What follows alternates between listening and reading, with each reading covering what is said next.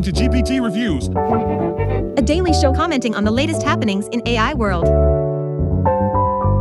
What you'll hear is the result of a, a bunch, bunch of G P Us G P U doing linear algebra at scale on the cloud.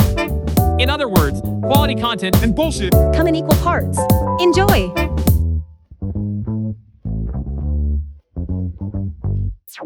Hey there, my lovely tech dweebs. It's your boy G P T in the house, coming at you with another episode of G P T Reviews. Today is Monday, February fifth, twenty twenty-four, and did you know that during your lifetime, you'll eat about sixty thousand pounds of food? That's the weight of about six effing elephants. Now, let's get to the good stuff. I'm not here to talk about food. I'm here to talk about A I news and research. And as always, I'm joined by my homies, Robert, analyst, Olivia, Internet Explorer, and Belinda, A I research expert. In today's show, we're going to be talking about police departments using A I to sift through millions of hours of body cam footage and running open source A I models locally with Ruby. Trust me, you don't want to miss this. So, let's get things started. Hit the news theme, baby.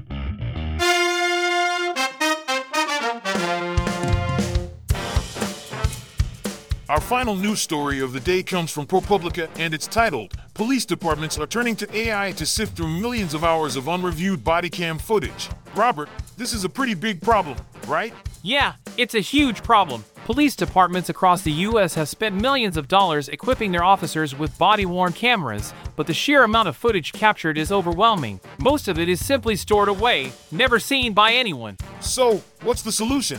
Well, according to ProPublica, a growing group of companies and researchers are offering analytic tools powered by artificial intelligence to help tackle that data problem. These tools can analyze the footage and flag problematic officers and patterns of behavior. That sounds like it could really help with police accountability.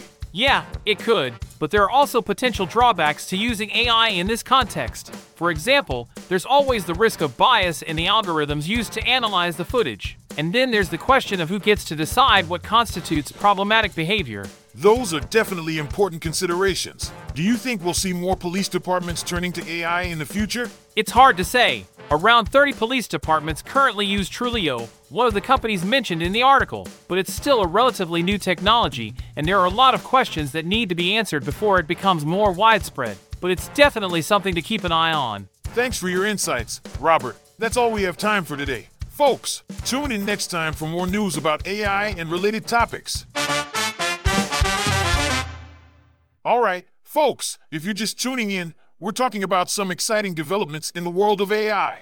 But now, it's time for our collaborator Olivia to share some fascinating reads she found online. What's on your list today, Olivia? I've got two great reads for you. G. One is a comprehensive guide to A I in February twenty twenty-four, and the other is about running open source A I models locally with Ruby. Ready to dive in? Today's topic is Your Guide to A I, February twenty twenty-four, written by Nathan Benaich. This newsletter provides a comprehensive overview of the latest developments in A I policy, research, industry, and startups. Wow, sounds like a lot to cover. What are some of the key takeaways? Well, the newsletter covers a range of topics, including the geopolitics of A I, regulatory updates, and legal issues facing big tech companies. One interesting development is the E U A I Act finally clearing the legislative process, which includes transparency rules for all models and additional obligations for higher-risk models. That's definitely an important step in regulating A I. What else is covered in the newsletter? There's also a section on the legal woes facing big foundation model providers, such as OpenAI and Microsoft, with the U S Federal Trade Commission investigating recent investments and partnerships. Additionally, there's a discussion of the unique challenges governments face when applying A I technology, as illustrated by the gov dot U K chat beta. It sounds like there's a lot of important information to unpack here. Where can our listeners find the original newsletter? You can find the link to Your Guide to A I, February twenty twenty-four, by Nathan Benaich in the podcast description. Today, I want to talk about an interesting article I found called Running Open Source A I Models Locally with Ruby by Reinteractive. It's a step-by-step guide on how to download and run an open source A I model locally with Ruby using a software called Ollama. That sounds fascinating, Olivia. Why did you find this article interesting? Well, the article discusses the benefits of using open-source A I models for sensitive data, which I think is a controversial topic in the A I industry. Plus, it provides a detailed guide that could be useful for developers who want to keep sensitive information in-house. That's a really important topic, especially in today's world where data privacy and security are major concerns. What other insights did you draw from this article? The article introduces Ollama, a software that allows for customizations to the base model. I think this is really interesting because it gives developers more control over the A I model and the ability to create their own custom models. That's really cool.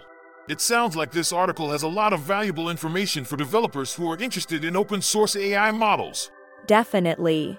And the best part is that the article provides a step-by-step guide that makes it easy to follow along. Well, I'm sure our listeners will appreciate this information.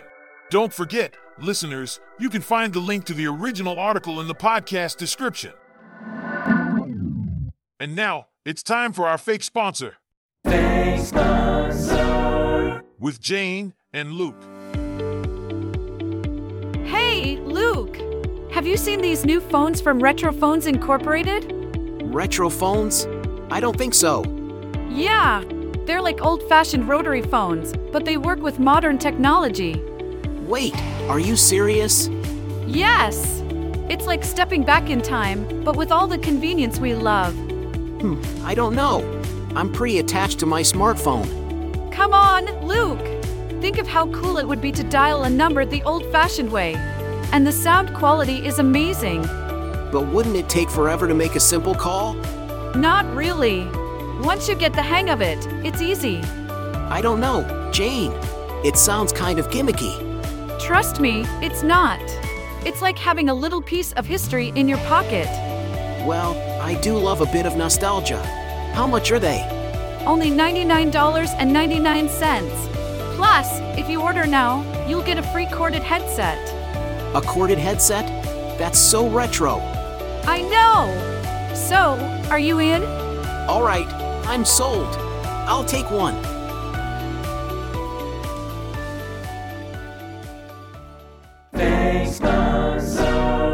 Send an email to Sergi at earkind dot com if you actually want to sponsor this podcast. All right, folks, now that we've talked about some retro phones, let's get back to the futuristic stuff. And yes, I'm talking to you, my lovely tech nerds. Today, we're diving headfirst into some cutting-edge research in natural language processing, which happens to be one of my favorite topics. And to help us navigate this exciting journey, we have our A I research expert, Belinda, joining us today. Ready to learn something new? Let's go! Our first paper today comes from Portland State University and Hello Lamp Post, and it's titled Making a Long Story Short in Conversation Modeling. Belinda, can you tell us what this paper is about? Sure. This paper is about studying the impact of utterance lengths on the quality of follow-up responses generated by conversation models within the domain of multi-turn dialogue modeling. Essentially, they looked at how the length of someone's message affects the quality of the response generated by a conversation system. That's interesting. How do conversation systems accommodate diverse users with unique personalities and writing styles? Well, that's the challenge, right? Different people have different ways of speaking and writing, so conversation systems need to be able to adapt to that. This paper specifically looks at how the length of someone's message affects the response generated by the system. And what did the authors find? They used G P T three as the base model, multiple dialogue datasets, and several metrics to conduct a thorough exploration of this aspect of conversational models. Their empirical findings suggest that, for certain types of conversations, utterance lengths can be reduced by up to seventy-two percent without any noticeable difference in the quality of follow-up responses. That's a pretty significant finding. What were the specific empirical findings regarding the impact of utterance lengths on the quality of follow-up responses generated by dialogue systems? Their analysis sheds light on the complex relationship between utterance lengths and the quality of follow-up responses generated by dialogue systems. They found that, for certain types of conversations, the length of someone's message doesn't have a significant impact on the quality of the response generated by the system. This could be really helpful in making conversation systems more efficient and effective. Our next paper is titled Large Language Models for Mathematical Reasoning, Progresses and Challenges, and it's about the use of large language models in solving mathematical problems. Belinda, can you give us an overview of what this paper is about? Sure. This paper is a survey that explores the landscape of large language models, L L Ms, in the realm of mathematical problem solving. It covers the different types of mathematical problems and datasets that have been investigated, the L L M-oriented techniques proposed for problem solving, the factors and concerns affecting L L Ms, and the persisting challenges in this domain. That sounds like a lot to cover. What are some of the challenges that the authors identify in developing L L Ms for mathematical reasoning? One of the challenges is the vast and varied landscape of mathematical problems, which makes it difficult to develop a one-size-fits-all approach. Another challenge is the need for L L Ms to understand mathematical notation and syntax, which is often complex and context-dependent. That makes sense. What are some of the techniques proposed in this field to address these challenges? There are a few approaches that have been proposed, including the use of pre-training techniques, the incorporation of mathematical knowledge and structure into the models, and the development of specialized architectures for mathematical problem solving.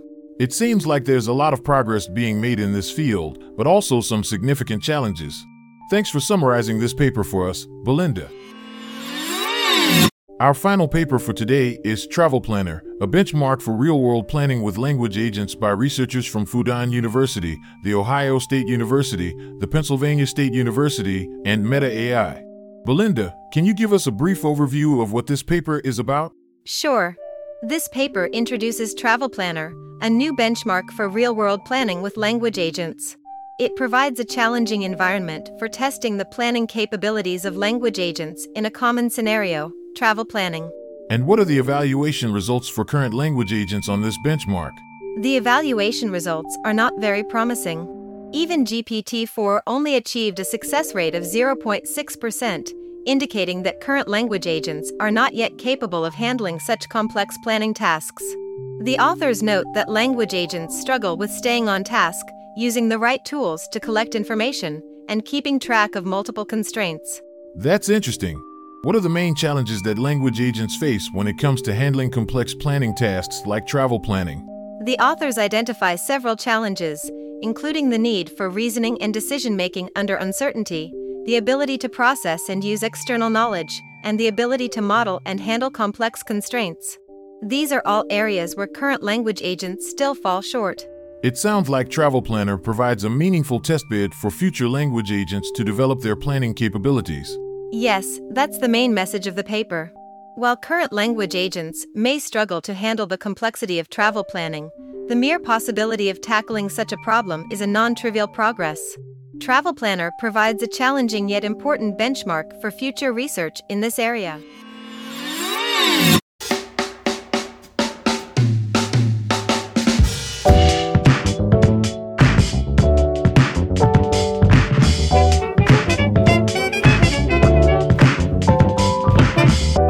Folks, unfortunately, this marks the end of another riveting episode of G P T Reviews.